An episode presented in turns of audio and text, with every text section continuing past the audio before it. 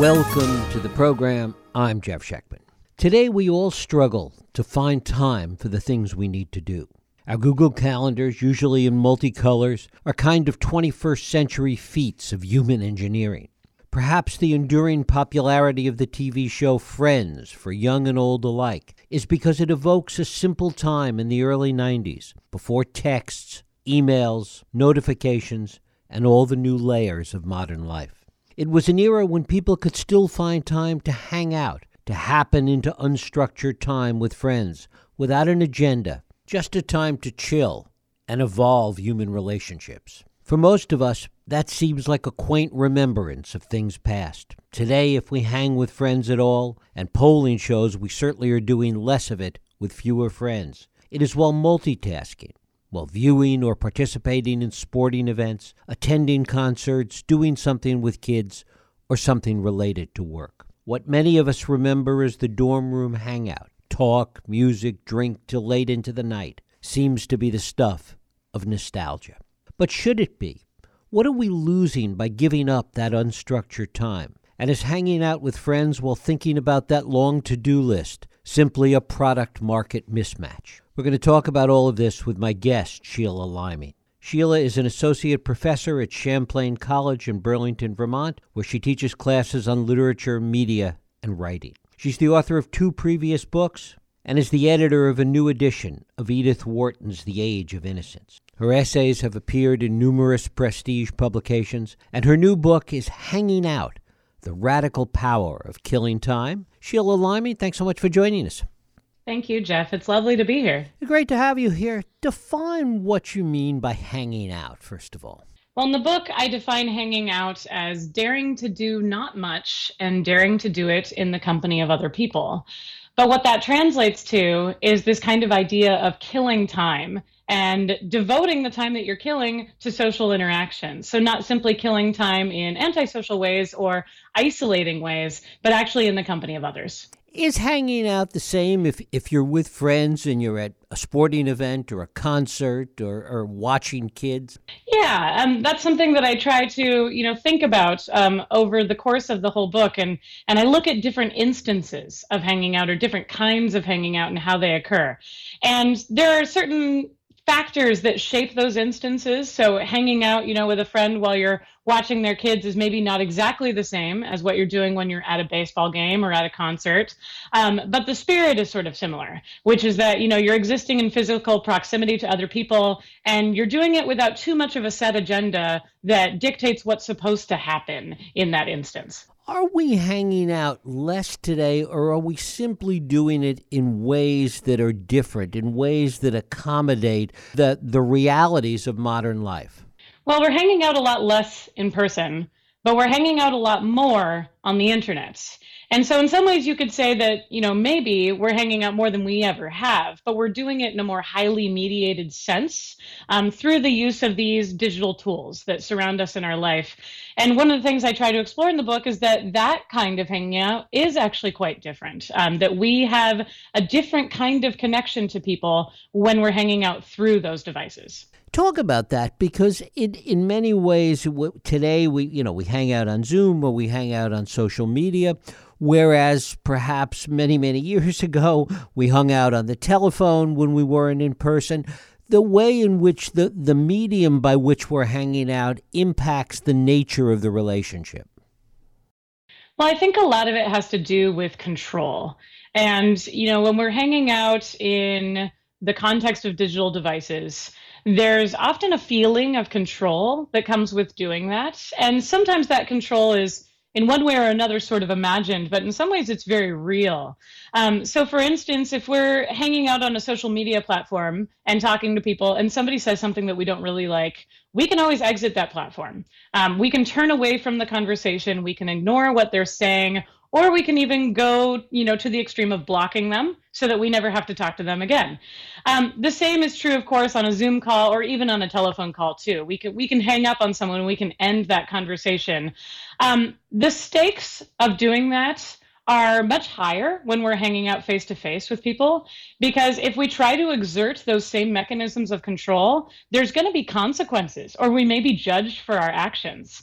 So, part of what I try to explore in the book is that hanging out in person is not subject to the same kinds of control that hanging out on the internet or via digital devices is. And that's part of what makes it so difficult and uncomfortable for us these days. And, and part of what makes it uncomfortable, I suppose, is that there's a certain element of risk in doing it. Yes, absolutely. That feeling that you don't necessarily get to um, control or dictate what's going to happen or what someone's going to say or how the events are going to proceed. And is that risk intensified by the fact that time today at least seems to most people as as so precious and so fragile that they can't afford the time to take that risk today. Absolutely, yes. Um, where I live in Vermont, um, it's it's a sort of rural state, and a lot of people live somewhat spread apart, even though the state isn't that big. And one thing that I often notice here is that if you want to hang out with somebody, you got to make a reservation like months in advance because there's going to be coordination that has to go into travel and taking time out of one's schedule and things like that. It's not a casual affair, and I think with all that. Um, with all that planning comes a greater sense that the risk needs to be worth the reward. And when there's a feeling that that might not happen, people tend to back out or they're less likely to invest in the first place. And also, it's a question of, of how we establish the priorities. I mean, one of the things that I think happens is that when people make those plans in advance, months in advance, to hang out or go to a restaurant with somebody or go to a sporting event, that unless there's an economic stake involved, it becomes the easiest thing to cancel if something quote unquote more important comes along. Exactly. Yeah. Um, especially if there's this sense like, well, that meeting won't necessarily get me anything or it won't be productive in a particular way. It's just going to be us hanging out.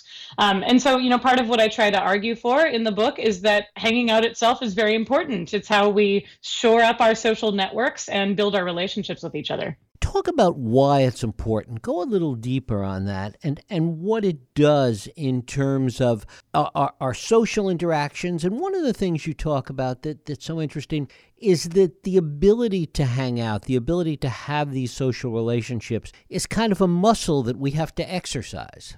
Exactly. Yeah. I think of hanging out as almost like social exercise. Um, you do these activities and you build up your stamina or you build up your musculature for doing it so that the next time you do it, you know, it's a little bit less taxing or it's a little bit less exhausting. You get this, you know, this stamina built up and this greater endurance that comes from it, which is part of what's important about it. Um, the reverse of that, I think, happens when we spend a lot of time in isolation. We sort of lose those muscles and we lose that that flexibility and that stamina so that each instance of hanging out or interacting with people becomes a little bit harder and a little bit more painful and a little bit more uncomfortable. So, part of what I try to talk about in the book and argue for is the idea of that social exercise that comes through hanging out, which is not just good for us on a personal level, but it's also good for us in a social context and in the context of the democratic um, society that we live in. One of the things that happened during the pandemic is that because of isolation, people got lazy or they got uh, out of the habit of, of, of that kind of social interaction and like any kind of exercise, I suppose, it's easier once you're out of the habit or out of the rhythm to just not do it. Exactly. Exactly. Yeah. I think we all know that feeling of how hard it feels to return to doing something that used to be easy. And part of what feels hard in those instances is the reminder that it once was easier, that you could do it effortlessly. And now it feels like it takes so much pain or it takes so much, uh, you know, effort on your part to do it. The other part of it is that it takes so much planning. The, the, the appointment culture that we live in is such that it really takes a lot of, of planning to make those things happen. It does, yeah. Um, I have a couple of friends, you know, who I, I, struggle to see on a regular basis, even though I have the best intentions of seeing them on a regular basis. And one of them is even someone I work with. But in our normal working day, we do not see each other because we might even be working in the same building, but we're so busy with the things we have to do at work that we rarely get a moment to even talk to each other passing in the hallway. We're we're very very scheduled in the um, things that we have to accomplish when we're in that environment, and then in the meantime, we keep trying to make a date to hang out with each other. The other part of that is the degree to which we're geographically atomized. That that people that may be friends that we might hang out with or might want to hang out with now live in another part of the country or another part of the world. Exactly, yes. Um, I grew up in the Seattle area, and I recall in the Seattle area um, when I was growing up there, my dad used to talk about how, you know, he worked in downtown Seattle and he would make friends through work. But the people he knew for work, of course, did not live in downtown Seattle. They lived scattered about these other communities that were way in the hinterlands of the city, some of which could be an hour or more to access. So if you tried to hang out with somebody outside of work, there was an immense commitment that went into that um, in terms of like travel and planning and everything like that. And I think that's only become worse um, over the past several decades. What do we see in terms of differences between gender differences hanging out and also single people versus couples? That's an interesting question, and I'm glad you asked it. Um, one thing I've, I've noticed um, with relation to gender differences has come to me through the way that people have responded to the book. And I have been noticing that in reviews and in conversations I've had with people, that I have seemed a much, received a much more enthusiastic response from women. Um, who maybe are socialized to prioritize some of these activities that I'm talking about in the book, a little bit more so um, than men in some ways.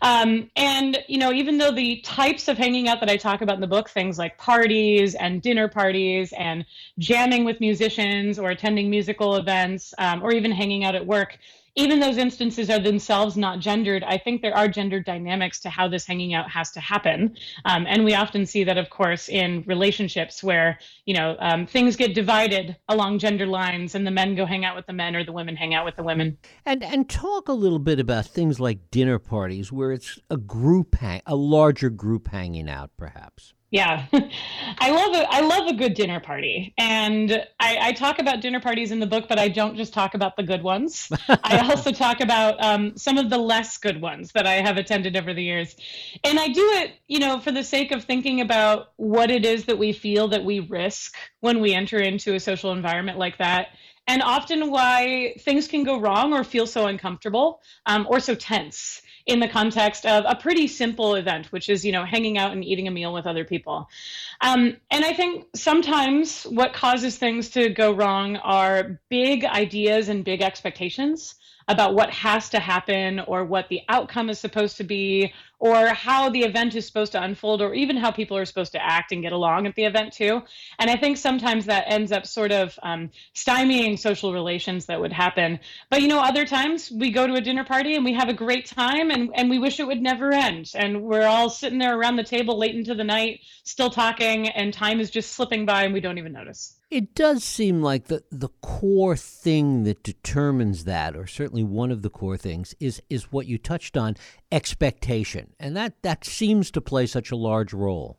Yeah, um, and I think that you know, going back to the topic of social musculature and social exercise, we tend to create larger expectations for social gatherings when we experience them infrequently. Um, we sort of build them up to be like, well, if this is going to be my one chance this year that I get to see so and so, or the one time that I get to hang out in this particular way, everything needs to be perfect. It needs to look perfect. It needs to taste perfect. It needs to run perfectly. And that, of course, is a recipe for disappointment because nothing is ever perfect. Another thing that you talk about that's so interesting is this idea of stories. And that by the more hanging out you do, the more experience you have, the more stories you have to tell at forthcoming hangouts. Talk about that. yeah, well, I think hanging out is itself mostly comprised of stories. Um, it's about, first of all, swapping stories when you're hanging out with people around a dinner party or in, you know, another kind of social um, gathering.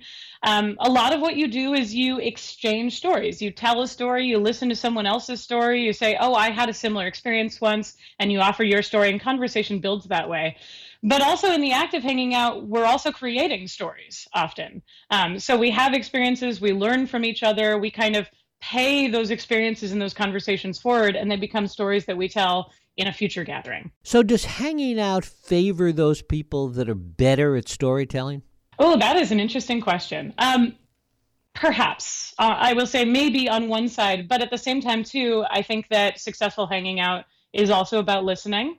And we've probably all had experiences when we are spending time in someone's company um, and that other person is not a very good listener. And we feel like we could maybe just be, you know, telling our stories to the air um, or to no one at all. And we would have about the same effect. And that eventually, of course, works against um, the social camaraderie that could be built in that moment. So it is about being a good storyteller, but I think just as equally, it's about being a good listener. Certainly, one of the things that's, that's different today is this sense of, and I, I sort of hate the cliche of it, but of being in the moment when you're at you're hanging out or at a dinner party whatever it is. But everybody has their phone out. Everybody's phone is handy whether it's checking with the babysitter or whether it's a work call or whatever it may be. Everybody is still on guard for what might happen yeah, that's absolutely true. And and I agree that the cliche living in the moment, you know, ends up feeling exactly like that, like a bit of cliche. But I, I suppose what's embedded in that um, statement is the advice to remember that you are in a particular place in a particular time and there are people who are there in front of you um, and you know you have a kind of primary responsibility and connection to those people as opposed to people who exist somewhere else. And and maybe you do need to check in with those people or manage things. Um, but living in the moment you know becomes about like a willingness to pay attention to the people who are right there in front of you as opposed to the hypothetical audience that exists somewhere else. Accept that everyone else that's there hanging out whether it's a small group or a large group is is doing the same thing yes. And it's it's contagious. I mean i. I I don't know if you've ever noticed this, but it, the second one person sort of breaks the spell and picks up their phone, yep. it just becomes this you know the seal is broken and then everyone can do it. And then it just sort of builds from there. And pretty soon you know we've all swiveled our attention away to someone else or somewhere else who's not there in the room with us and we've stopped paying attention to each other. Because there's also an ebb and flow to these things as there is to conversation where where it goes dead for a while and then you know maybe picks up again. And that's the moment where everybody picks up their phone. Certainly yeah. Um, i think uh, in a hyper scheduled modern world the idea of downtime or idle time in which nothing is happening even for a couple of seconds has become a somewhat terrifying thing for many of us. This feeling that oh no i don't have anything to do for 60 seconds. What what will i use to fill it? And you know fortunately for many of us there's a device that we usually have there that is very handy for filling that time. Um, but part of what i try to explore in the book is that we may not actually need uh, the help of that device to fill the time. And on top of that we might learn from the behaviors that we could develop if we resisted doing that in people hanging out, to what extent do people do you find that people need to justify it? That they need to, to find some reason why they're doing it as opposed to just hanging out for its own sake? Yeah, yeah, that's that's a really important question. And it's a really important angle of what I try to think about and explore in the book. Um, this sense that everything that we do um, has to be productive, that it has to have some sort of objective associated with it that is going to get us something or somewhere. And I think that enters into this feeling that hanging out has to be justified. There has to be some underlying rationale or some advantage that is going to come from doing it. And if we can't maybe measure that advantage, or if we can't see its effects um, very clearly or even materially, then we may come to question the purpose of hanging out itself. And sometimes it's simply checking off that friend on your to do list. I haven't talked to them in a while, or we haven't gotten together in a while. We need to do that. Did it? Check. yes, I know, which is a very sort of utilitarian um, way to go about thinking about our social interactions. But I, I think it's something that for many of us is a reality too. Talk a little bit about sense of place and, and the way in which place has an impact on all this, whether it's in a coffee shop or in somebody's home, etc. Yeah, um, I think places and, and spaces as well um, can have a big impact on what happens when we hang out with each other. And in the book, I, I pick up on the sociologist Ray Oldenburg's um, theory of what he calls third places which are places that exist apart from our first places, which are our homes, and our second places, which are our work. We can think of them as sort of like intermediaries. Um, they're somewhere between home and work. Um, we don't necessarily own them, but we enter into them. And when we're in those spaces, um, Ray Oldenburg points out that it's very important that they be free or low cost to enter into. When we're in those spaces, um, there's not a real set agenda for like how we have to be there or how we have to interact with others. And so there's more improvisation um, that is able to occur. And so I'm thinking of spaces like coffee shops, like libraries, like parks, like town squares, things like that, where we enter into these spaces without a sense that they are ours personally, that we're personally responsible for them, or that we own them, and that we therefore get to control them. Um, and instead, we entered into this them with this sense that you know what happens there is somewhat shared, and that we're not going to be able to control everything that occurs. This is really important, I think, for functional democracy to have access to these kinds of spaces, and of course for a functioning society too. Um, they're very important for hanging out because they allow people to hang out um, on a sort of like equal footing without someone else feeling like they have the final say or the final word over what happens in that space. Um, of course, though, the co- coffee shop eventually has to close and the workers have to go home. Um, and at the same time, too, uh, they facilitate this more improvisational uh, kind of interaction um, where people are kind of coming and going and they're passing through and they're having conversations with strangers or with neighbors or with people who they otherwise might not get to talk to very much.